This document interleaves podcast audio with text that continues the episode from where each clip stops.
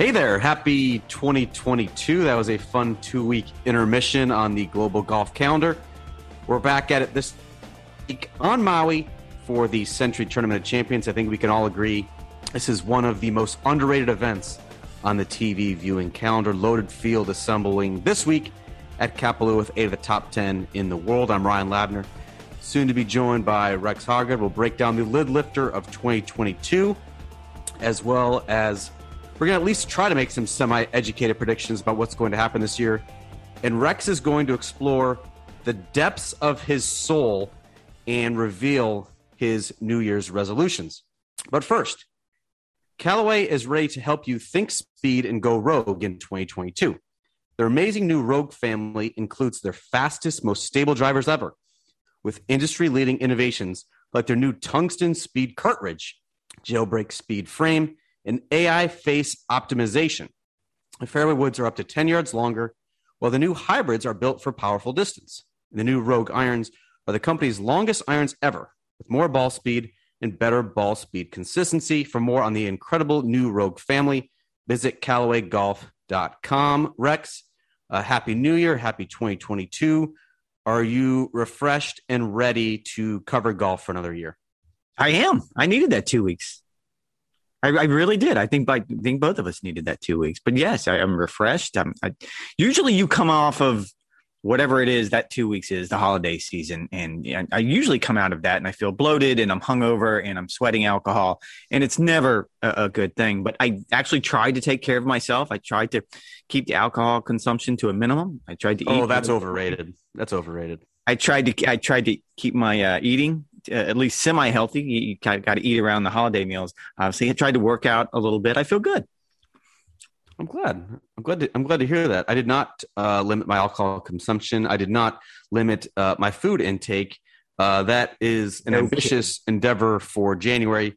We will see uh, how it goes. I am, like you, very excited to get the PGA Tour season restarted uh, Kapalua is like just such great viewing. It's on at like seven o'clock at night. Like I can put the kids down and just take in the scenery. I know you've covered this a bunch for budgetary reasons. We we no longer cover this and put you up uh, at the Ritz Carlton for a week, but like this is going to be a really good way to start 2022. Eight of the top 10 in the world, as I mentioned, the only players in the top 10 who are not there, Dustin Johnson, who oddly enough did not qualify and Rory McIlroy, who's taking a couple more weeks off before he begins uh, his 2022 in the Middle East. But all the other big names are there: Jon Rahm, Collin Morikawa, Jordan Spieth, Justin Thomas, Brooks Koepka, Bryson DeChambeau. You you name it, uh, they are there. What's one of the main storylines you're looking forward to watching this week, Rex?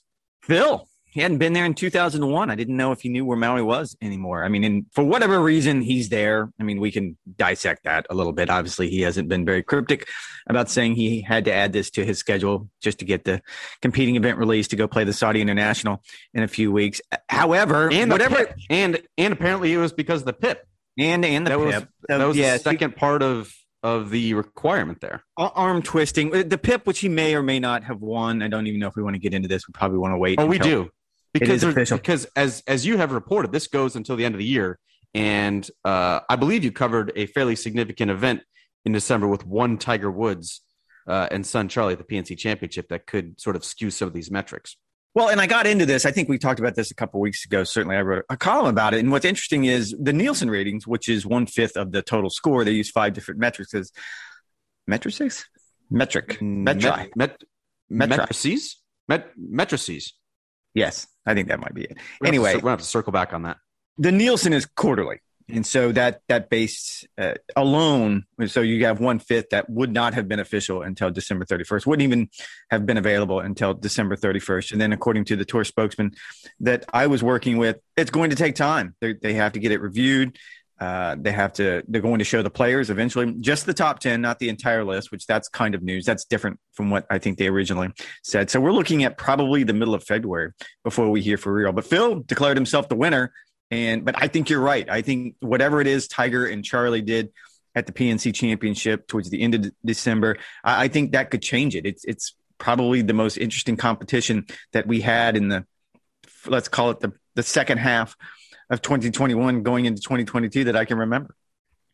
this still doesn't make any sense to me, Rex, because when you look at Phil's season, I think he had 17 consecutive events without a top 10 before he broke uh, through at the PGA Championship in obviously a big way. And he hasn't had a top 10 in what I believe is nine events since. So he was basically just a factor for one week out of the year in terms of Nielsen ratings. And the PGA Championship uh, rated very well uh, on, on CBS.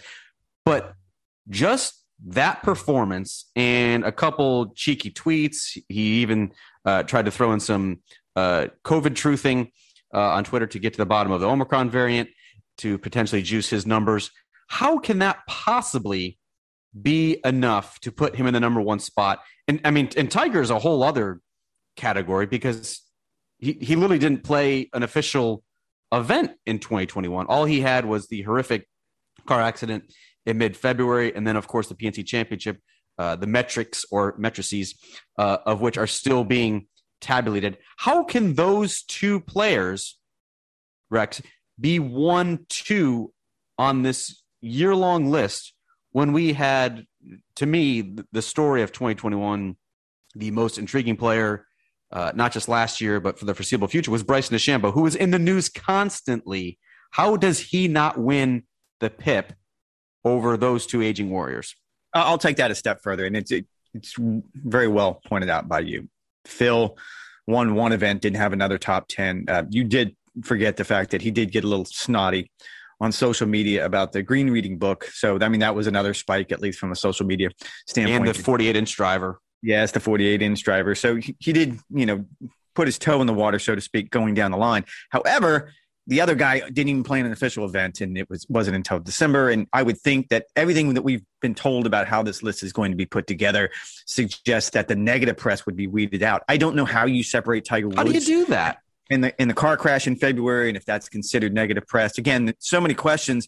I'll, I'll take this a step farther though. You mentioned bryson DeChambeau and he would be the one he and Brooks would be the one that immediately came to mind. I have it on very good authority that Bryson did not even finish in the top five according to the most recent list. He's I in the top that, ten, but that is that five. is insane. That is absolutely insane. You want to talk about needle movers? I mean, ratings spiked. You look at our website; some of the most read stories. You can check it out on GolfChannel.com. It's in the headline rail. Some of our most read stories revolved around Bryson DeChambeau. Look, I, I get it. I think it's indisputable that Tiger Woods and Phil Mickelson are the biggest needle movers in golf. However, they were not the biggest needle movers in 2021. Tiger didn't play except for an exhibition, and Phil played well for just a single week. You can't possibly tell me that they were the biggest needle movers last year. You can't. And if you take the PNC championship out of it, I think everyone assumed that Tiger was going to be in the top five anyway. So just based alone on him not having but played in the, but, but like how? But how? Because he doesn't he doesn't tweet. He's obviously not going to be factoring the Nielsen ratings because he's not playing. I mean, is he being searched on Google even though he's not playing? Like, what's how are you possibly how, how are his numbers being juiced enough to to even qualify? I, I would think the Google searches would be up. Again, we can go through the, the top five. I would point out that you retweeted the picture of Tiger wearing a really cool straight out of the ice bath shirt. Is that what it was? Yeah, yeah. And I actually, so un, un, unbeknownst to me, Rex, but I saw the uh, I saw that traffic on that. It was very very good, and I guess it was very good. And yeah. apparently, Cam, my my three year old son, uh, has a shirt, uh, has a has a very similar fit. Uh, I'm going to put that on Twitter shortly. Uh, that says straight out of timeout. Uh, I did not know that that was a, a Christmas present, but that was uh, just as appropriate as uh, Tigers straight out of ice bath. No, it wasn't. But to your point, if you looked at the traffic you got on just you retweeting that picture that someone else took, it was through the roof. So I think anytime, I would think that just based on the video that he released the week of the RSM Classic, that Tiger would have probably qualified, at least from a social media standpoint, in the top five, if not the top. That's just 10. crazy. It that, is. that, that's just and crazy. Here's the, and here's the problem, and I think this is it's going to be a problem the tour is going to have to address sooner than later. They don't care what you and I say. They don't care that the media doesn't like it. They don't particularly care that the fans don't like the idea that you have this competition and it's so secretive. I don't think the players like it. The players don't like it, and that's the issue. You have the Jim Hermans of the world, and look, Jim Herman, I think, is a very underrated. The Max Homas of the world. The Max Homas of the world. The Joel Dahmens of the, World. the Joel world. Dahmens of the world. All of those guys are pushing back a little bit. And I spoke with all of them, and all of them to a man said, look, we need to recognize and reward our top players, and that's Tiger and Phil. That being said, there is something fundamentally wrong with $40 million, which is not a small amount of money, being doled out, that it's a members organization and we don't know how this is being doled out. No one can say, they'll say 20% is based on Nielsen. They'll say 20% is based on meltwater mentions. They'll say 20% is based on Google searches. Keep going down the list. But how do you weed out the negative? I mean, you could argue that some of Phil's posts this year were negative. How would you? How in the world were you able to filter those out? Yeah, I mean, tran- transparency has never been, uh, unfortunately, the PGA Tour's strong suit. When you look at uh, some of their discipline practices over the years, uh, they weren't transparent. And t- to me, with so much money on the line, I mean, Phil does not need an extra eight million dollars. Tiger Woods certainly, with a net worth of about a billion dollars, does not need another six million dollars in the bank. If you want to incentivize, this is what this program is supposed to do, incentivize these players to connect more with fans, show more personality. You cannot tell me that Joel Dahmen and Max Homa have done a worse job this year than Tiger or Phil. I mean, they've been outstanding follows. I think when you go to golf tournaments now, people recognize them and relate to them and want to root for them because of the personas that they have established on social media. So a little bit of transparency in 2022, uh, I think is desperately needed. Phil is in the field this week, as you mentioned. I'm looking forward to seeing Bryson DeChambeau. You look at Bryson DeChambeau and Patrick Cantlay; those are the only two I would call them top tier players who really took the majority of the fall off after the Ryder Cup. Bryson DeChambeau, the only tournament that he played was the Hero World Challenge. Cantlay hasn't teed it up at all uh, since the Ryder Cup, uh, resting after what was a Player of the Year season uh, in 20- 2020, 2021. Bryson, I'm just curious to see how he plays. I mean, this is a sprawling layout at Kapalua you think would be perfectly suited uh, for his ball bashing game. Finished uh, a couple of uh, seventh place finishes there. And I'm kind of curious to see what he says. Every time Bryson opens up his mouth, uh, it's it's certainly interesting. We have our recorders going and our notepads out. And you have to think about if, yeah. Yes, of course. And you remember Rex uh, at this tournament last year. That was when he talked about his exper- experimentation with the 48 inch driver, which of course uh, has now been deemed illegal. He talked about some of the speed training he was doing with the long drive long drive guys that pushed him to the point of blackout. That's why to me Bryson is the most intriguing player this year in 2022. It's it's not just what he's going to do on the golf course because a guy who uh, is gaining the most strokes off the tee and is a great putter. He's going to get his on the PGA Tour. He's going to win a handful of times. To me, it's can he avoid some of these distractions? Many of them, many of which are self inflicted. Can he somehow turn down the drama, which is probably going to be very hard for for a guy who does seek and love the attention he gets? We both went on golf today, yesterday, and we talked about our biggest stories of the year. And, and, mine was Bryson, and for all the reasons that you pointed out. And mine is more on course than off course because as entertaining and as mind boggling as he has been off the course, I find the grand experiment fascinating and where it goes from here. We're talking about speed, we're talking about what he can do to golf courses, to fields off the tee. And I, I, I kind of equated it to him being a volume shooter where he gets on every tee and all he sees is a driver and where am I going to land this 360 yards downrange? And I think that's that's interesting, but he there does have to be a tipping point. And I pointed out that at Bay Hill when when he won in convincing fashion, he gained seven strokes, more than seven strokes. Your tournament of the year, if I recall correctly. Tournament strokes of the year, Bay Hill. Strokes gained off the tee. The BMW championship where he he lost in a playoff, he gained more than eight strokes off the tee. This is his this is his long ball. This is Steph Curry and the three ball and this is what he needs to use. However, you can turn it on its ear and say, well, at Riviera, he lost almost half a stroke and missed the cut. And I think there has to be a tipping point. It's what Chris Como, when we talked to him after he won the U.S. Open, talked about functional speed. That all of the things that he does in those blackout sessions, trying to get that extra speed, all of the training, all of the single focus on, I'm going to swing this as hard as I can and smash the golf ball. That may work on the range. He's had a hard time getting it to transfer to the golf course on a more consistent basis. And that's what you want to see out of him. You want to see him be more efficient using this tool that he has, which is phenomenal. It's entertaining. It's going to take golf to the next level, but I want to see him use it in a better way. Bryson, the practice golfer, the range golfer, the speed training golfer, has always been different than Bryson, the tournament competitor. Bryson may be able to ratchet it up to 215, 220 uh, mile per hour ball speed in practice, but he's not doing that in tournament competition on the PGA Tour. He's rarely touching 200, if ever. He kind of floats in that 190 something range, which is where Cam Champ resides and where Tony Finau, uh, when he wants to get after it, will reside as well. The goal for Bryson has always been D in tournament competition at 200 mile an hour ball speed. He's inching his way there, but it's not quite yet. So yeah, I think this is Bryson right now. He's he's close to maxing out what he can do off is the tee in a P, in a PGA in a PGA Tour setting. Absolutely, I think he's close to maxing out. He's he he's he's he's if he's gaining seven or eight shots on the field off the tee each time he tees it up. I mean, getting nine or ten isn't going to make a huge difference. What's going to make a huge difference and turn Bryson from a one or two time winner each year on the PGA Tour into a three, four, five time winner is to tighten up his wedge, his wedge play. And now the same things that and make putting and, and his putting can he's a top twenty putter. He's a top twenty putter. He's been a top again inconsistent. Years if you look at what Tour. he did when he wins, if you look at what he was able to do at Bay Hill, you look at what he was able to do at the BMW Championship. Bryson's putting is not an issue.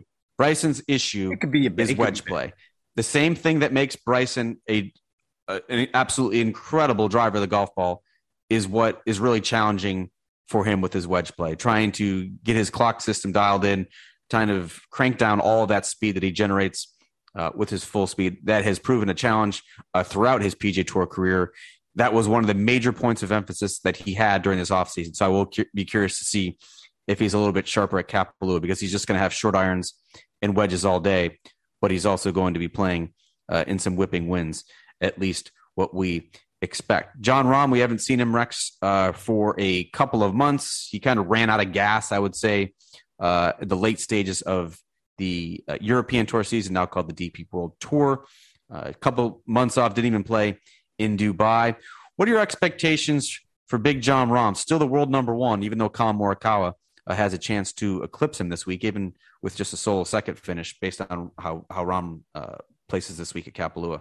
Yeah, I think if I read the math right on that, Jon actually has to finish in the top three or four, if I read it correctly, to, to maintain. He did not.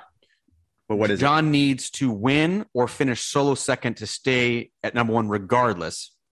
If that is not the case, well, yeah, then right. Morikawa can have.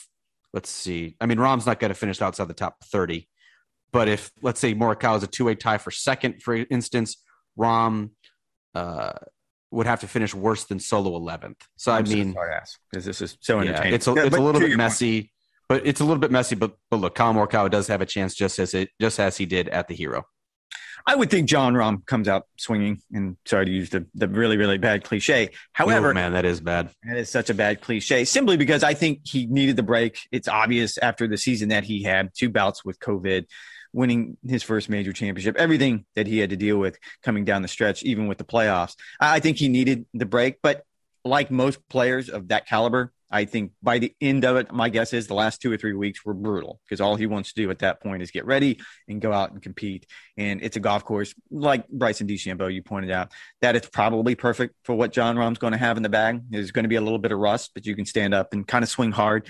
So I, I would have very high expectations for Jon at this particular event. The one that I'm more curious about would be Morikawa, simply because I think coming off of what he did and didn't do. I mean, I, we can point to all the good things he did. He had a five shot lead at the Bahamas at that he couldn't close out. Yeah. I mean, I, like I said, you can point to all the great things he did, but then, you know, the Bahamas being a prisoner of the moment. But that, that was concerning. That was shocking to me. I mean, being in the Bahamas, seeing how dominant he was through three rounds, it was a coronation. I had my story written on Sunday afternoon. This was going to be an easy one to write. And for him not to get it done, it's a little concerning there. But does he carry over? Because you and I have talked about this in the past where he comes off these brilliant performances, you know, winning the PGA championship, winning the Open championship, more so the PGA. But there was a lull in between what he did there and going over to the next season. Is there going to be another lull? My guess is there's not. No, I would I would agree with you. I'm I'm curious to see if if really he can add another major to his tally this year. I don't think you would rule him out uh, any of the major championships based on the way that he has played this year. A couple other guys we mentioned Cantlay, first time he's been playing, uh, first time he's played in about four months. Just a, it's just so rare for these top guys to like have a dedicated offseason. So I'm curious to see how he backs up what was a career year. Jordan Spieth uh, building on his resurgent 2021. I think Justin Thomas uh, oddly enough, Rex, it might be the first time in Monday Scramble history. That's the column I write each week. On golfchannel.com. Might be the first time in history that I had not vote him as my player of the year this year, but I do think? Uh, he is going to bounce back uh, in a big way. Which Rex, that's a perfect segue into let's do some rapid fire predictions for the calendar year 2022. Give me your best player. Who is going to win player of the year in 2022 in a segment we're going to call way too early predictions that are sure to go awry? Wildly early predictions that are going to come back and bite me because I know this probably isn't going to age well. I'm going to go with Morikawa, and I kind of picked him as you are. you are finally on board. Welcome. Oh Welcome. yeah, yeah, yeah. No, no, no. There's there's no doubt whatsoever. I mean, I, I kind of picked him. We we had to do a, a kind of a punch shot on uh, golfchannel.com today, and I picked him actually to win. Hey, the, don't don't be don't be revealing your major picks. Oh, okay, sorry, uh, but I just think again, I'm curious to see how he starts this season. And Maui probably won't be the ultimate test because guys show up there and it's relaxed and it's a little bit of a different atmosphere. But I am curious a month from now if we're having this conversation where he is with his game. Uh, was there a similar drop off or has he found a way to be consistent? I think one of the things that got brought up yesterday on on golf today was is Collin Morikawa going to fit into that mold of Jordan Spieth, where you have that great run and then there's the two or three year lull, you or Rory McIlroy, or there is this great run where you have all these wonderful expectations and these through the roof and and probably unfair expectations, or is he going to continue to consistently win, which is kind of what we're seeing now?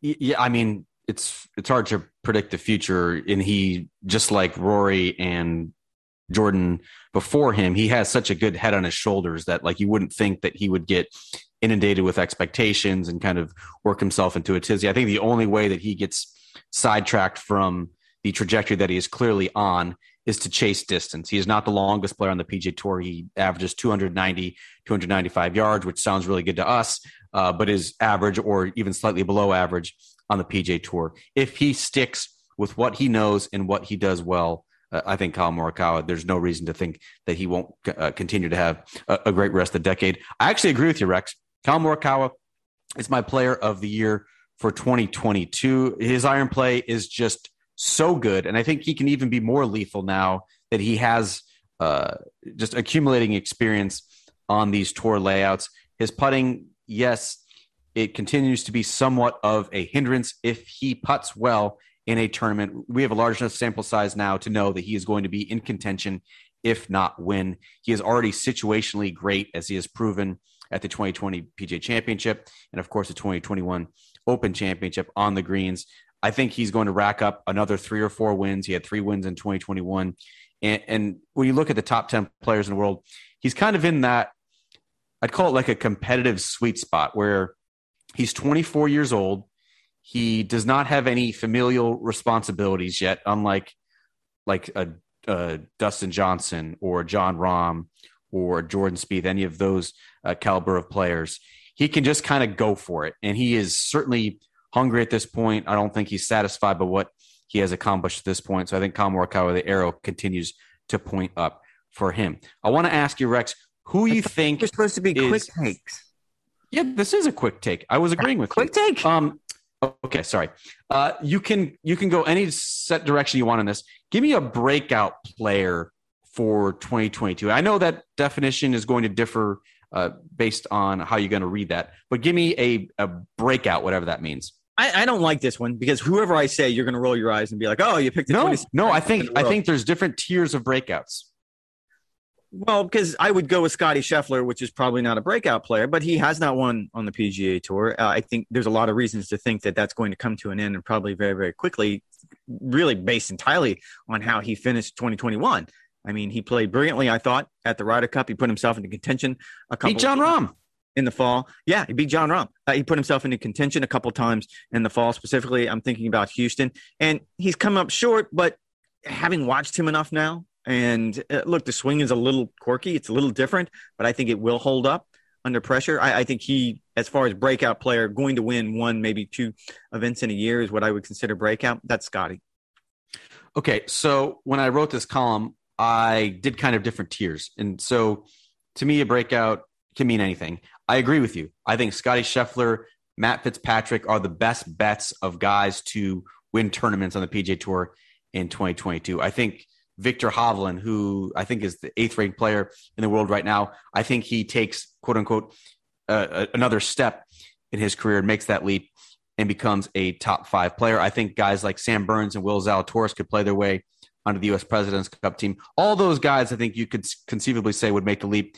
But for maybe a more obscure player, I guess you could describe him as, is Maverick McNealy, a guy who is outside the top 50 in the world ranking, but he's uh, continuing his work with legendary swing coach Butch Harmon. Uh, enters the 2022 calendar year with nine top 25s in his last 14 starts. Really improved ball striker. I think he can make a leap this year, whatever that means, uh, into being a top 50 player. I think he can uh, secure his first tour championship appearance. He had a couple of chances to win last year. Wouldn't surprise me at all if he gets it done this year. Rex, what is your drought that is most likely to end? If you think back, I'll give you a couple seconds to uh, ponder this. You think back to 2021, that was kind of one of the storylines, right? I mean, Phil getting back on the major horse, Jordan Spieth ending what was a three-year winless drought, Rory McIlroy uh, doing his thing uh, twice during the calendar year in 2021, even Hideki at the Masters, uh, his first win in four years. Give me a drought that is most likely to end.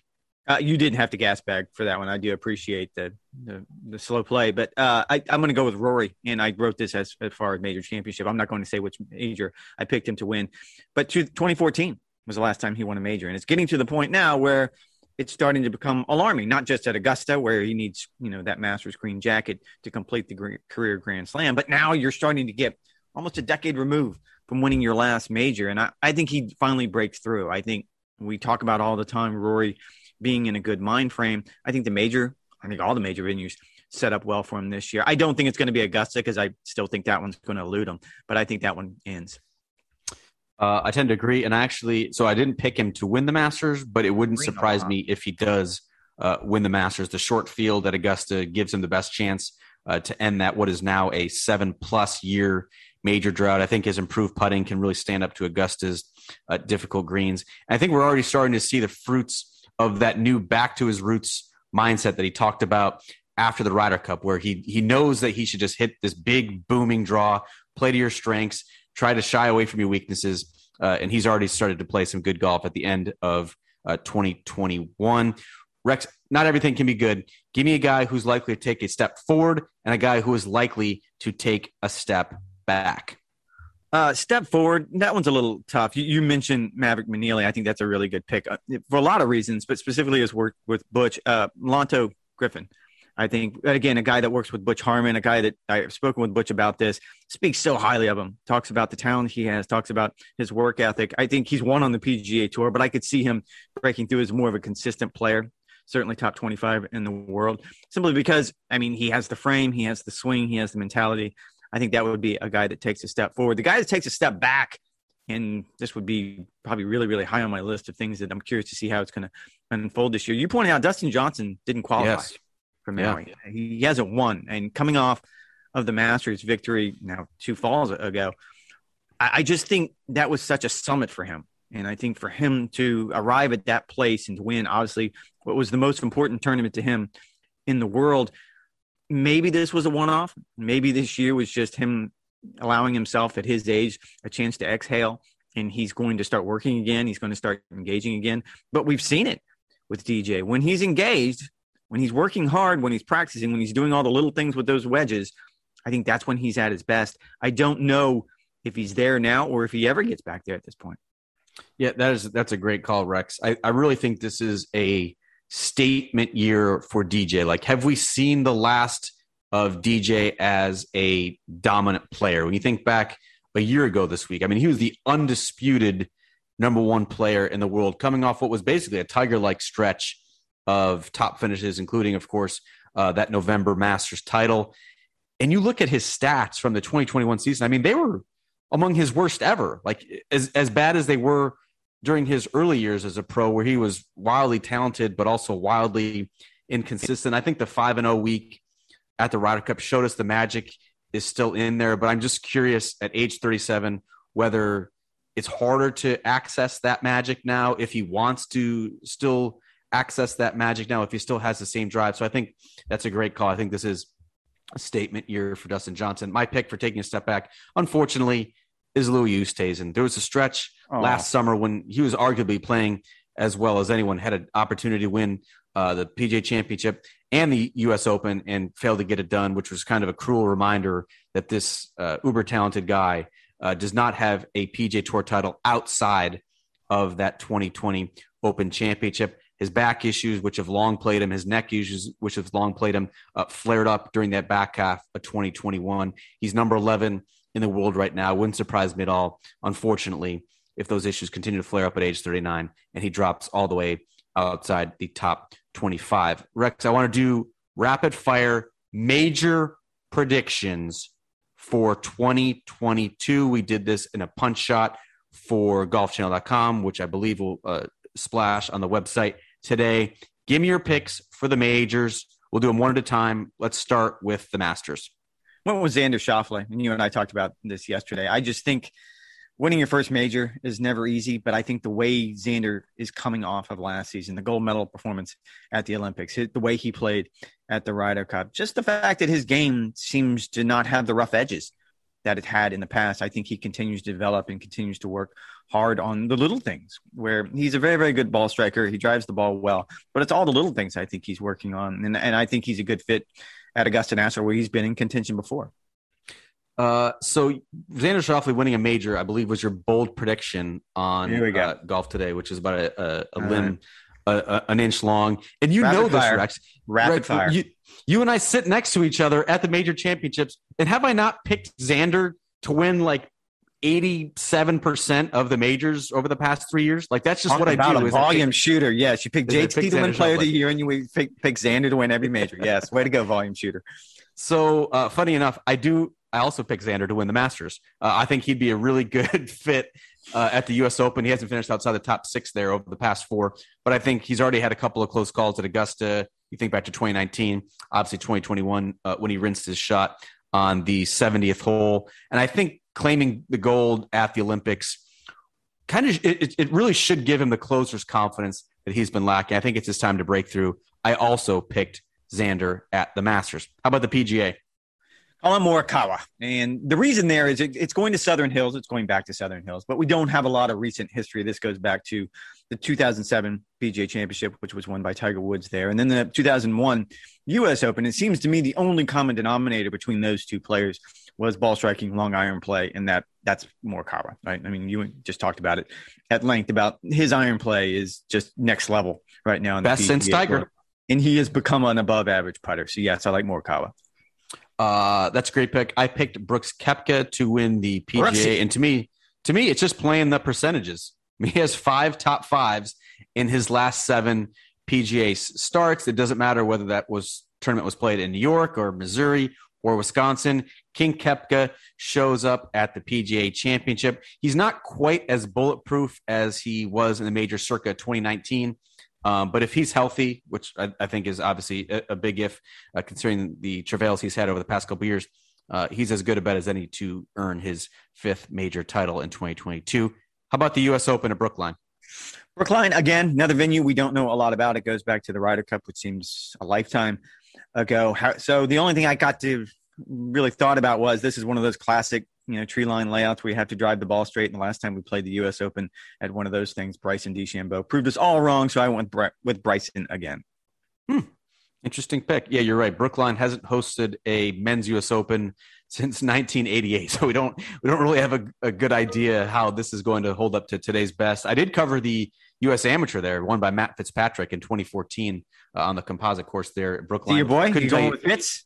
No, I couldn't tell you a single thing about it uh, other than that Matt Fitzpatrick won in what was a largely forgettable. You week. covered that was also it. The, you don't remember anything about it? Yes, actually, you want you want to know the one thing I remember from the 2014 U.S. Amateur? Do I? Was Matt Fitzpatrick's dad telling me steadfastly that Matt Fitzpatrick will spend all four years at Northwestern. He is committed to the college process. He wants to earn his degree. It is a, it is incredibly important to the family. And Matt Fitzpatrick lasted a single fall semester at Northwestern. Turns out his uh, career uh, has been just fine. So, uh, given that we do not have a large sample size as Brooklyn as a Brookline as a U.S. Open venue, I'm going with the world number one, Jon Rahm, defending champion at the U.S. Open. He was so composed, so clutch. Uh, he can draw on those uh, moments at the U.S. Open this year. I don't really have a good reason for that, other than he's the best player in the world. Uh, the Open Championship, return to the home of golf. You and I are going to have just an incredible boondoggle in the days leading up to that. Ah, Uh, so that is really tune. my that's really my major championship of the year. But who do you think is actually going to win the tournament? Uh, big reveal here if you're connecting the dots. I'm going to go with Rory McIlroy simply because, again, as I pointed out, he's eight, eight years removed from his last major championship. But there's something special about St. Andrews. It was a weird weather draw in 2010, second round 80. I mean, he ballooned, but the weather was absolutely brutal. That kind of cost him a title there. And, and in 2015, it was that kickabout injury. Kickabout. Yeah, he was going to be the clear favorite going into that. Oh my god, he- he could have he could have won that tournament by ten. It looked like. And I just think it. So he, he's not going to get mixed up in a kickabout. And if there's not some sort of weird weather draw, I just think Rory's an easy choice.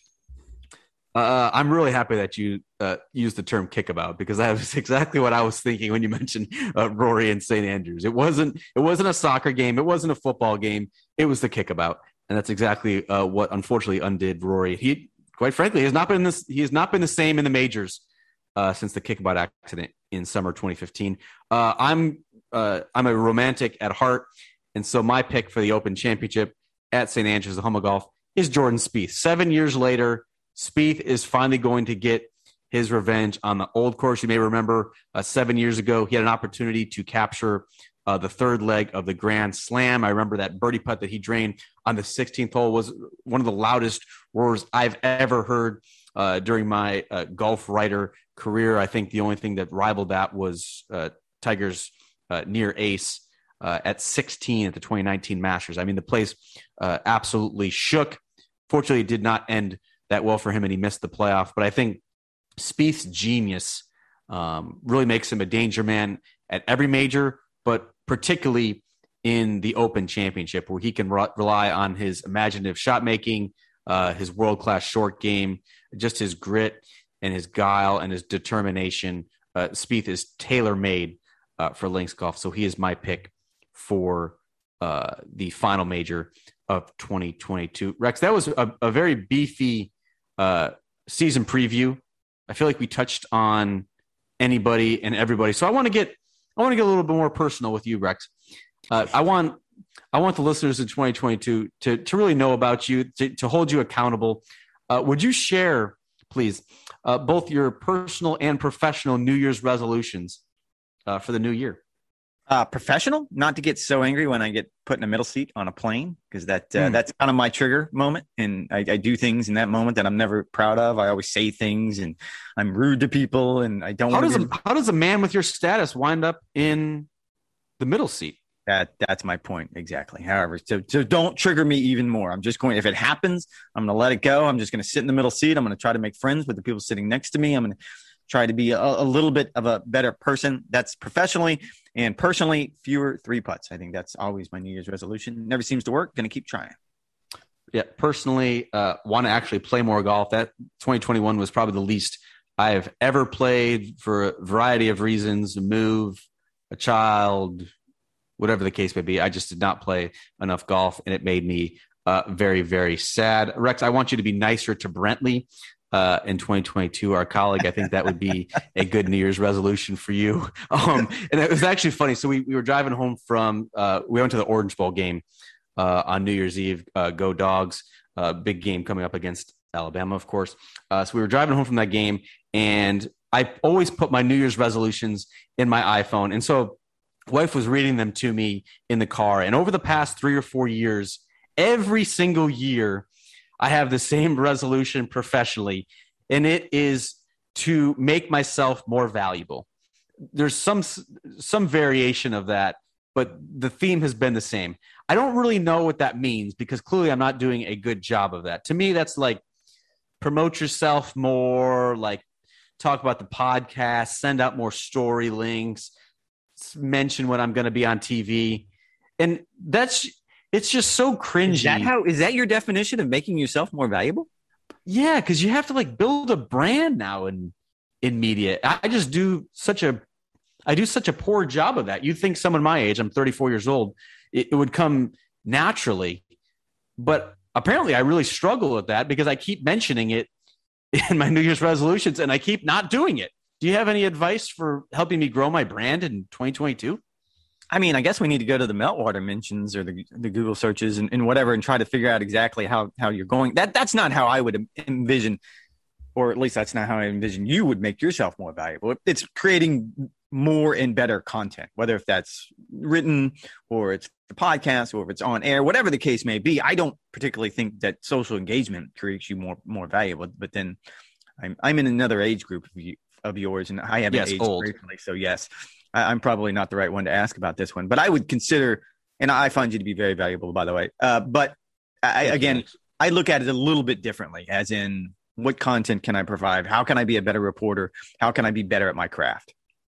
So we are going to provide. That's a very good segue. We are going to provide some new content uh, for our golfchannel.com viewers, listeners, uh, however you are. Big reveal. We're doing the big content. reveal now. We are doing, yeah, we are doing a new digital series called Writer's Block. It we are either going to tape it uh, late Sunday night if we just cannot uh, contain our hot takes, or we will we will tape it on Monday morning as kind of a recap of what just went down, water cooler discussion. Uh, we feel like that's lacking um, in the current uh, golf media ecosystem, and so we are going to provide that uh, for viewers on Monday morning. That's going to appear on what like YouTube and Twitter and all that, and then we're also going to do a writer's block uh, tournament preview edition. We'll tape that on Wednesday to debut on Thursday morning. Looking forward to doing that. I think it'll be a fun way uh, for us to connect with people. We'll take some reader questions. It, I think it's just going to be, I think it's going to be a lot of fun. It's a, a, different way for people to consume our product, whether it's going to be uh, reading our stories, listening to our podcasts, or watching us uh, on Writer's Blocks. I'm looking forward to doing that uh, with you, Rex. We should debut it, assuming uh, the graphics department can get our graphics done for Writer's Block. We should debut our first episodes next week. Uh, so make sure you guys check that out. Rex, it is the uh, first week of January. Kapalua on TV, Georgia National Championship game on Monday, the final week of the NFL one, the regular season. Go dogs. What are you firing up this weekend? Um, I haven't even thought about it. That that's a good question. I wanted to. You, I think you've actually got me talked into. Every year, he and I, eh, Rav and I, go through this where we we we get gift cards and we decide what we want to do with them. And he he's always trying to talk me into getting some sort of new smoker, getting some sort of new grill. I kind That's of what I do because I wanted new rims for my Jeep. But then the more and more I thought about it, it's not going to be my Jeep for, for much longer. I'm going to have to give it to one of my, my children who is going away to college. So why would I give him new rims when I can get something else? So I think I'm going to get the barrel barrel smoker. It won't be here for this weekend, but I wanted to I wanted to do the chicken. What kind of chicken? That where the hanging like when I, I I've kind of researched this. So when you hang them from the hook in the smoker. Oh yeah. Yeah, yeah, yeah, yeah. You, so you were talking about the pit you were talking about the pit barrel. Yes, uh, Barrel Jr. That's the uh, that's smoker. If you guys are not familiar, it's it's a little it's a little bit weird, and you're you're probably gonna have to Google this because we're going to do a poor job of describing it. You like hook the you you take the food and like put it on a hook, and then you dangle it on this rod, and all of the fat and the drippings from the meat drops down on the coals. That then produces some sort of reaction, and then the smoke and the flavoring comes back up, and then out the top of the pit barrel. It is basically a, a, a, drum smoker, if you are more familiar with that. It's supposed to, I do not have one personally. I have a gateway drum, uh, but it is supposed to produce awesome food. And I know you like to entertain, Rex. You have a, a, a big family of very hungry boys, uh, as it is in a, a neighborhood that likes to get together. It is a great way to produce a large amount of food uh, in a very little space. I think you'll be uh, very happy with that. And I think that's a great use of your gift cards? I think you need to go by Ryan Lavner, presented by Gateway. Now, every time you introduce yourself, hi, I'm Ryan Lavner, presented by Gateway.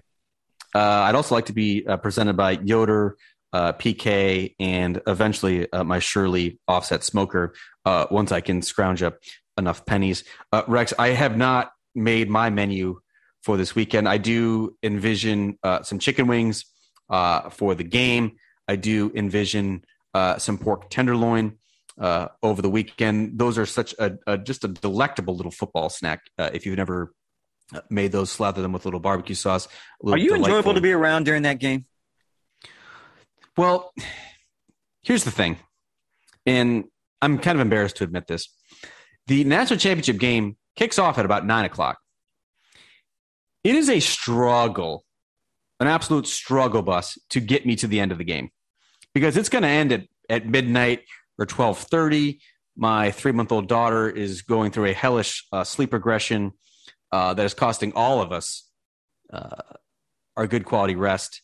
And so I'm not sure I'm going to be able to make it. Now, to see Georgia's first national championship in more than 30 years, I should be able to have enough adrenaline for that. Um, and I actually do think Georgia is going to win, which is a prediction sure to go awry just as just as um, just as much as our major predictions go. Um, so I have to cook beforehand. It's going to be like a tailgate situation. I don't know. I want to do wings. I love to do ribs. I love to do pulled pork, but it's also just me and my wife. Like, sounds like a lot. I don't know. It's not, it does sound like a lot, but like, if Georgia's going to win, and at least I think they're going to win, don't you have to go all out? Don't you have to go all out for this? Well, first off, I don't know how you can imagine in any scenario. This is what you've dreamt about at least your entire adult life. So you're saying me, telling me you can't make it to midnight to see how this is going to play out. Now, if it's thirty to nothing in the fourth quarter and Georgia is losing, then yes, go. I cannot. I cannot recall the last time I made it to midnight. You didn't make we it to midnight on New Year's Eve. Nope, because we left the Orange Bowl early. It was such a blowout that we left like early in the fourth quarter, home by eleven fifteen, in bed by eleven thirty. Did not even make it. Did not even make it, and I had a reason. I had a reason to be out until midnight, and we somehow did not make it to midnight.